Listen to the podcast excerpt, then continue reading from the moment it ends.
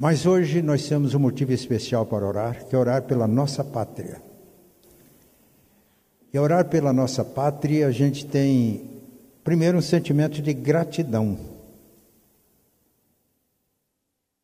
E aí nós temos motivos também para orar por nós, para que sejamos bons cidadãos, e orar pela nossa pátria, intercedendo. Há um texto que nós lemos no culto de domingo, que é a primeira carta de Paulo a Timóteo, a Timóteo, capítulo 2. Primeira carta de Paulo a Timóteo, capítulo 2. Paulo faz esta exortação. Primeira carta Timóteo 2:1. Antes de tudo, pois, exorto que se use a prática de súplicas, orações, intercessões, ações de graças em favor de todos os homens, em favor dos reis e de todos que se acham investidos de autoridade, para que vivamos vida tranquila e mansa, com toda piedade e respeito. Isto é bom e agradável diante de Deus, nosso Salvador, o qual deseja que todos os homens sejam salvos e cheguem ao pleno conhecimento da verdade. Porquanto há um só Deus e um só mediador entre Deus e os homens, Cristo Jesus, homem, o qual a si mesmo se deu em resgate por todos, testemunho que se deve prestar em tempos oportunos. Para isso fui designado pregador e apóstolo. Afirmo a verdade, não minto mestre dos gentios na fé e na verdade. O texto fala da prática de súplicas, pedimos a Deus, de orações. Nós oramos a Deus cultivando a nossa intimidade com Ele.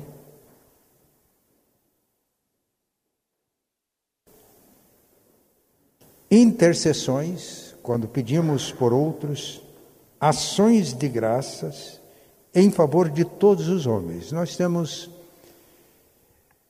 este privilégio e este dever de orar por todos, em favor dos reis e de todos os que se acham investidos de autoridade. Qual o objetivo de orarmos assim? Para que vivamos vida tranquila e mansa, com toda piedade e respeito. Os irmãos percebem, hoje está vendo manifestações. Isso não está errado, não. Né? Nós vivemos num país democrático e todos nós temos direito de pensar, de ter opiniões e de manifestar as nossas opiniões, manifestar o nosso pensamento desde que a expressão dos nossos pensamentos não tragam prejuízos para outras pessoas, para o nosso país, para a pátria. Então, quem está na rua, protestando, dando apoio, expressando com tranquilidade, com sem violência as suas opiniões, estão no exercício de cidadãos da nossa pátria. O nosso país é um país democrático, ou pelo menos em princípio. A democracia sempre tem lá os seus problemas, mas é um princípio. E no Estado democrático nós temos direitos e deveres que estão claramente definidos. Mas eu disse antes que se há uma coisa que nós podemos fazer, e que isso os crentes, aqueles que creem realmente fazem, é orar pela nossa pátria. Lá em casa, nós cantávamos um hino da harpa cristã, aprendemos quando era criança, visita de irmãos da Assembleia de Deus, e esse hino tornou-se o hino predileto da minha mãe. Ele diz assim: há trabalho pronto para ti, cristão, que demanda toda a tua devoção. Vem alegremente a Cristo obedecer, pois só tu, ó crente, o poderás fazer. Há coisas que todos podem fazer, mas há coisas que só o crente pode fazer. E orar a Deus, cultivando a nossa vida piedosa, fazendo súplicas, intercedendo, é uma coisa que o crente faz e que o incrédulo não sabe fazer isso. Então, esse é um privilégio nosso. É o que nós podemos e devemos fazer. Por quê? Primeiro, porque Deus é soberano. Um salmo afirma que o trono dele domina sobre tudo. O nosso Deus criou todas as coisas. Ele preserva e governa todas as coisas. Ele é Senhor. Então por isso nós devemos orar. Porque Ele é Rei, Ele governa, e o reino de Deus é reino de justiça é reino de paz, é reino de alegria. Paulo escreveu: porque o reino de Deus não é comida nem bebida, mas justiça e paz e alegria no Espírito Santo. E para nós é uma benção nós vivermos em harmonia com o nosso Deus, porque nós estamos vivendo um reino de justiça, de paz de alegria, isso traz tranquilidade ao nosso coração. Deus é soberano. O rei Nabucodonosor teve um sonho, depois ele não conseguia, não conseguia lembrar-se do sonho, ficou perturbado, chamou os sábios da Babilônia, e os sábios deviam dizer qual era o sonho e qual era a interpretação. Ninguém pôde atender a esta ordem do rei, ele determinou então que todos os sábios fossem mortos. Entre os sábios estavam Daniel e os seus companheiros. Então eles deveriam foram procurados para que fossem mortos. Daniel, no entanto, conseguiu fazer com que chegasse ao rei que não matasse, esperasse um pouco. E ele conseguiu esse prazo, ele reuniu os seus amigos. Vamos dar uma olhada em Daniel capítulo 2.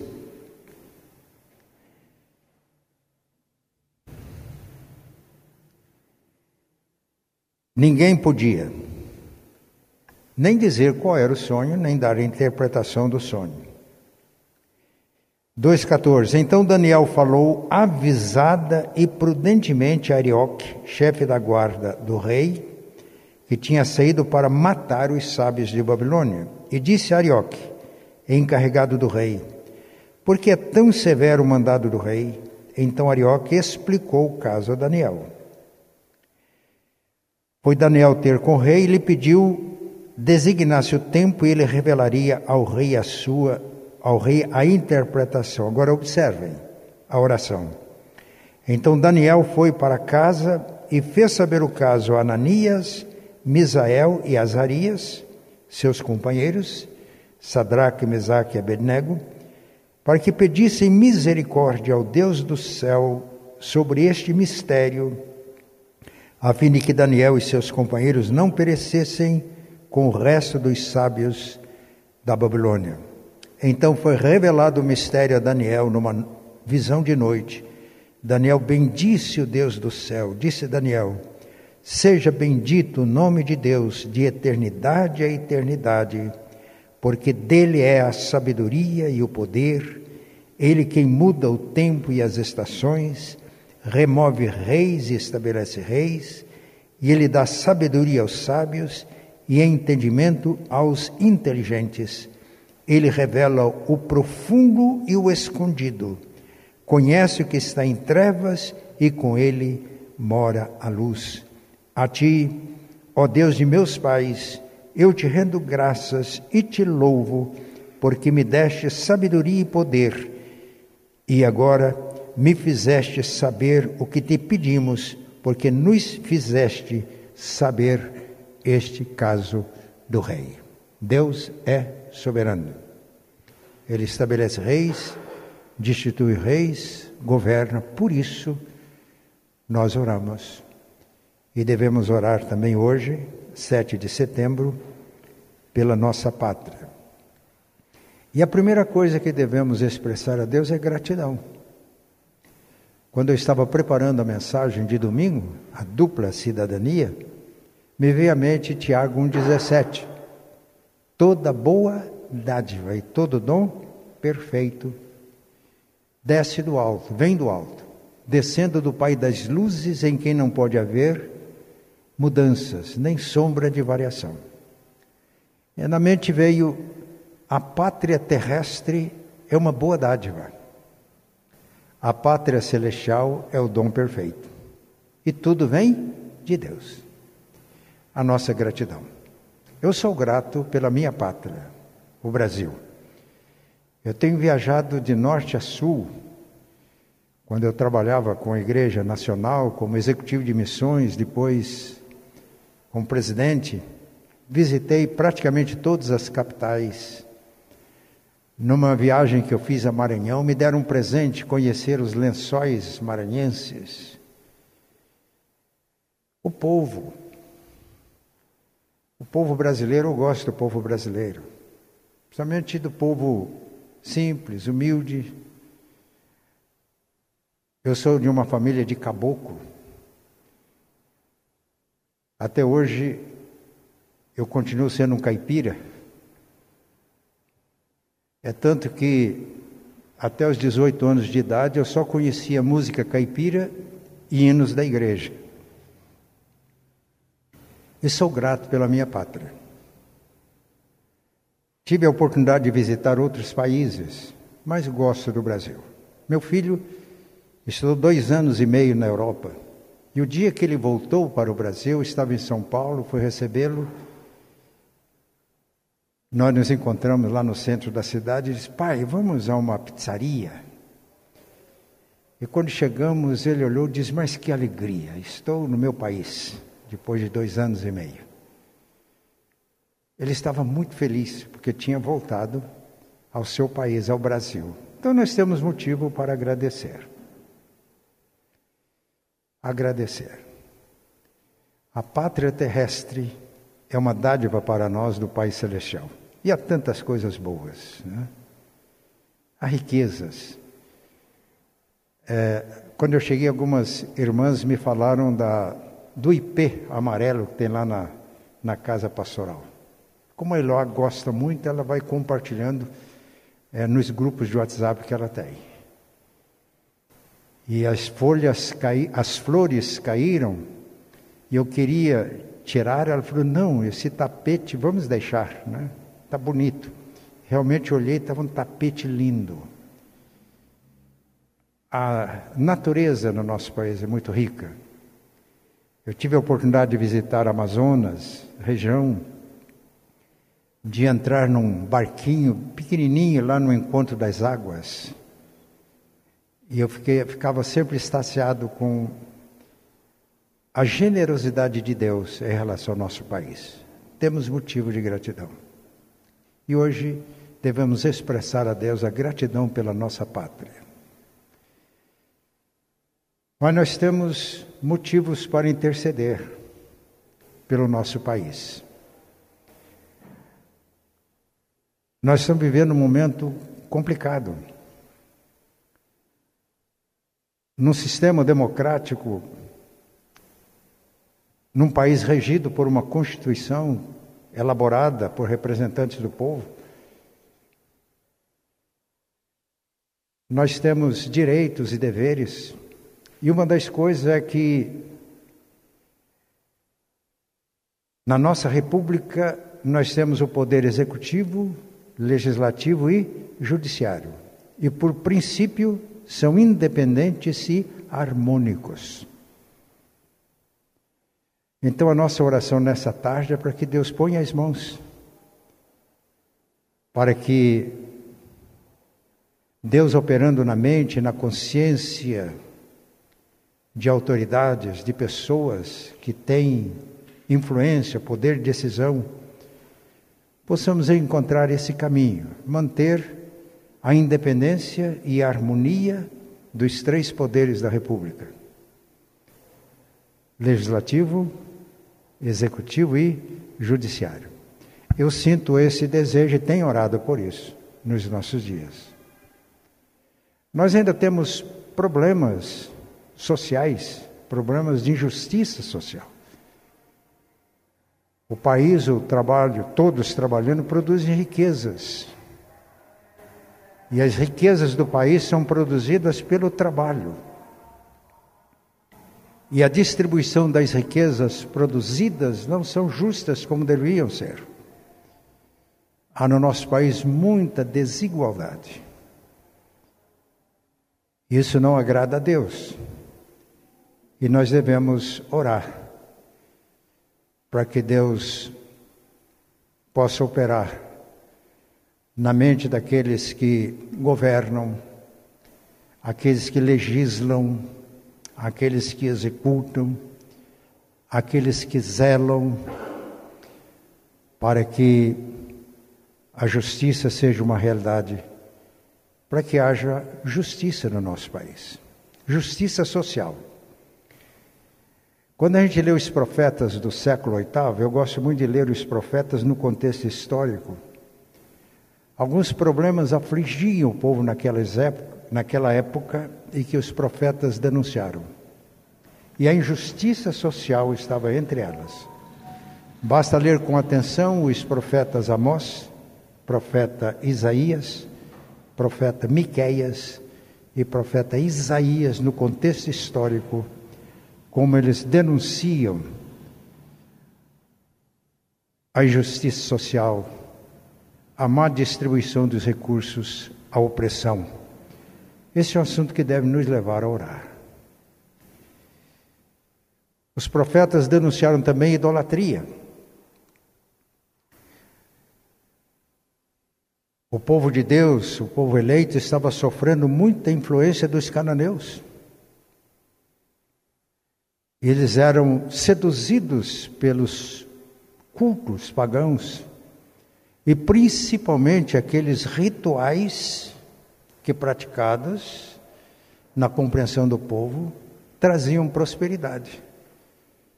Por isso que eles começaram em Israel a cultuar Baal, o deus da fertilidade. E um dos rituais era a prática sexual como rito de adoração. Isso fez toda vez que a idolatria, quando a religião é usada para alcançar benefícios temporais e nos afasta de Deus, a apostasia, isso traz problemas muito sérios. E os profetas denunciavam. E para os profetas mencionados, Idolatria era pura e simplesmente adultério espiritual. Meus irmãos, temos que clamar pelo nosso país. Até algumas expressões chamadas evangélicas, cujo objetivo é conseguir benefícios temporais de Deus, está nessa categoria de infidelidade na exposição e na prática da palavra que gera adultério espiritual. Isso traz consequências muito terríveis para o nosso país. Isso deve quebrantar o nosso coração, porque somos tentados a isso, sem perceber. E tudo isso, o adultério espiritual, idolatria, afastamento de Deus, gera corrupção, falta de temor a Deus. Nós não precisamos de temer os homens, mas temer a Deus. O Salmo 106 relata aquele momento que Israel, quando Moisés estava no monte, fez um bezerro de ouro e trocaram a glória de Deus pela figura de um animal. E a ira de Deus se acendeu contra o povo. E Moisés, Deus disse para Moisés: Eu vou destruir esse povo e vou fazer de você um povo maior. Aí surge a figura de um intercessor. Surge a figura de alguém que ama as pessoas, de alguém que ama o seu povo. Parece que Moisés foi exagerado. E o Salmo 106 diz que Deus teria destruído o povo se Moisés não tivesse colocado entre Deus e o povo. Se Moisés não tivesse interposto entre Deus e o povo. E Moisés disse: Senhor, salva, perdoa esse povo, senão risca-me do teu livro. Deus disse: Eu risco do meu livro quem transgredir contra mim. E ele perdoou o povo. Mas o povo teve que ser disciplinado. É só ler com atenção.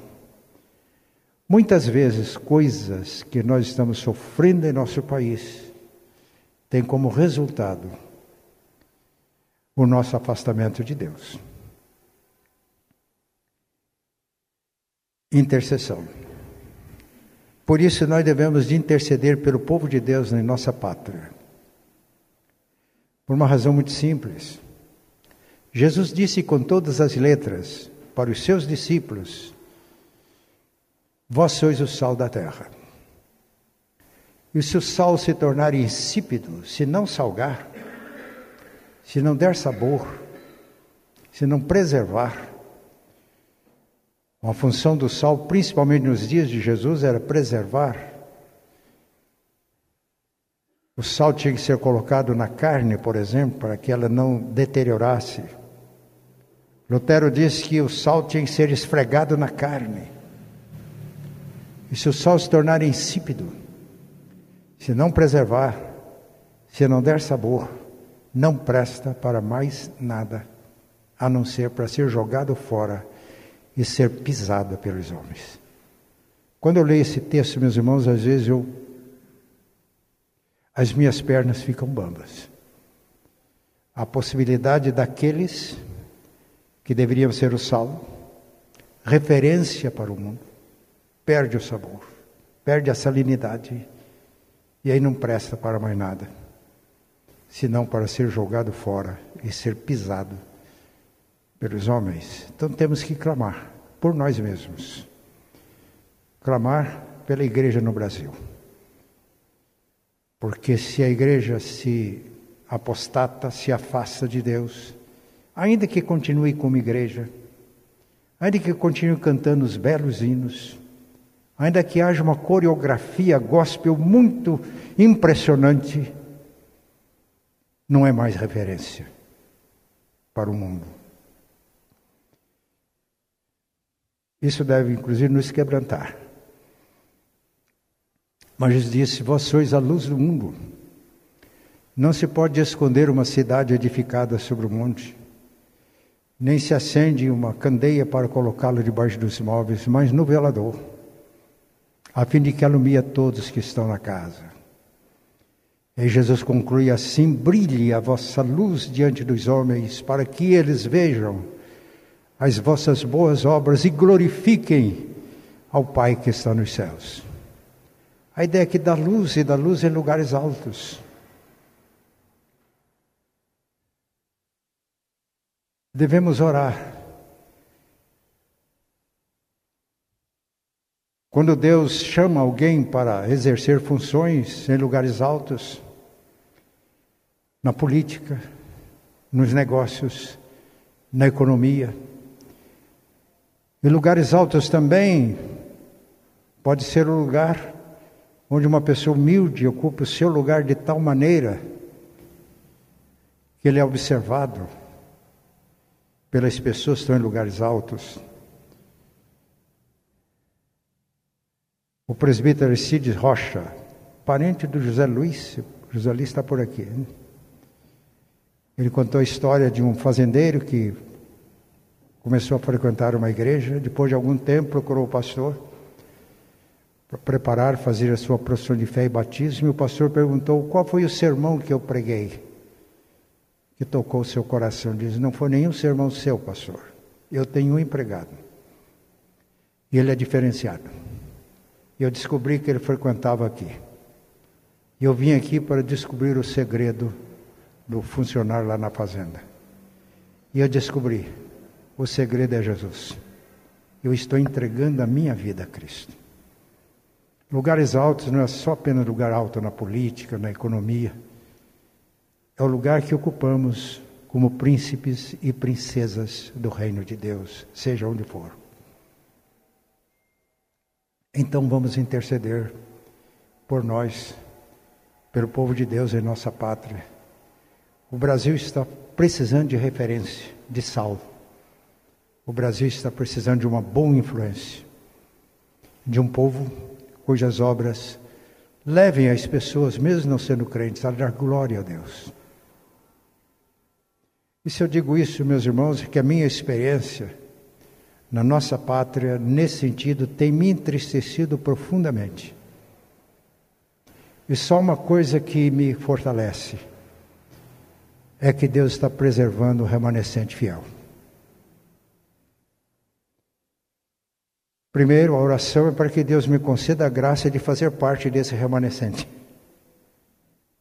Segundo, a oração é para que Deus levante líderes capazes de aglutinar o remanescente fiel, para que a gente tenha experiências novas como povo de Deus no Brasil e principalmente como evangélicos em nossa pátria. Em 1995, eu participei de um encontro da Associação Evangélica Brasileira, eu era associado. O presidente não podia estar e eu fui encarregado de presidir uma sessão. E o nosso grande objetivo naquele encontro era uma consulta, procurar definir uma identidade da Igreja Evangélica Brasileira a confederação evangélica tinha praticamente sido destruída. Não percebíamos nenhuma voz capaz de fazer uma convocação. Mas aquela aquele encontro me deixou profundamente triste. Não conseguimos realizar a consulta. As divergências, as dificuldades. E hoje, quando se fala Igreja Evangélica do Brasil, eu pergunto o que é isso? Qual a identidade? Qual o perfil? Eu sou evangélico. Então o problema diz respeito a mim. E se nós estamos falando em intercessão, é hora de interceder.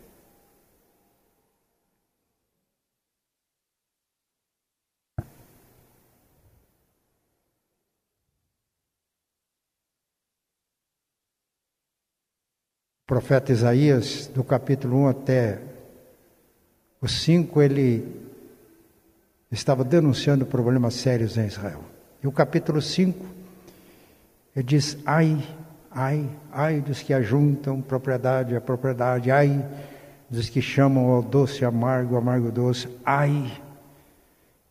Mas quando chega no capítulo 6, ele viu o Senhor assentado no alto e sublime trono seres celestiais, proclamando: Santo, Santo, Santo é o Senhor dos exércitos, toda a terra está cheia da sua glória.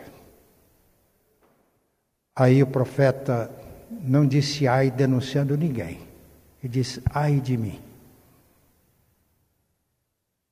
Eu sou um homem de lábios impuros e habito no meio de um povo de impuros lábios, e os meus olhos viram o Rei. Estamos precisando dessa visão de Deus em nossa pátria.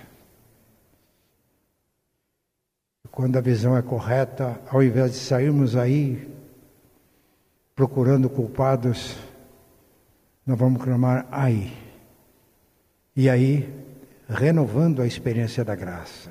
Foi quando o profeta diz: ai de mim, que um daqueles seres celestiais tirou uma brasa viva do altar, tocou os lábios e disse: O teu pecado foi perdoado, a tua iniquidade foi tirada. Hoje nós precisamos de intercessores que se coloquem entre Deus e os evangélicos brasileiros. Intercedendo para que nós possamos ter uma experiência nova da graça de Deus, que perdoa os nossos pecados e tira a nossa iniquidade. Para que o Brasil tenha uma referência e o Brasil tenha uma influência positiva. Que Deus nos ajude.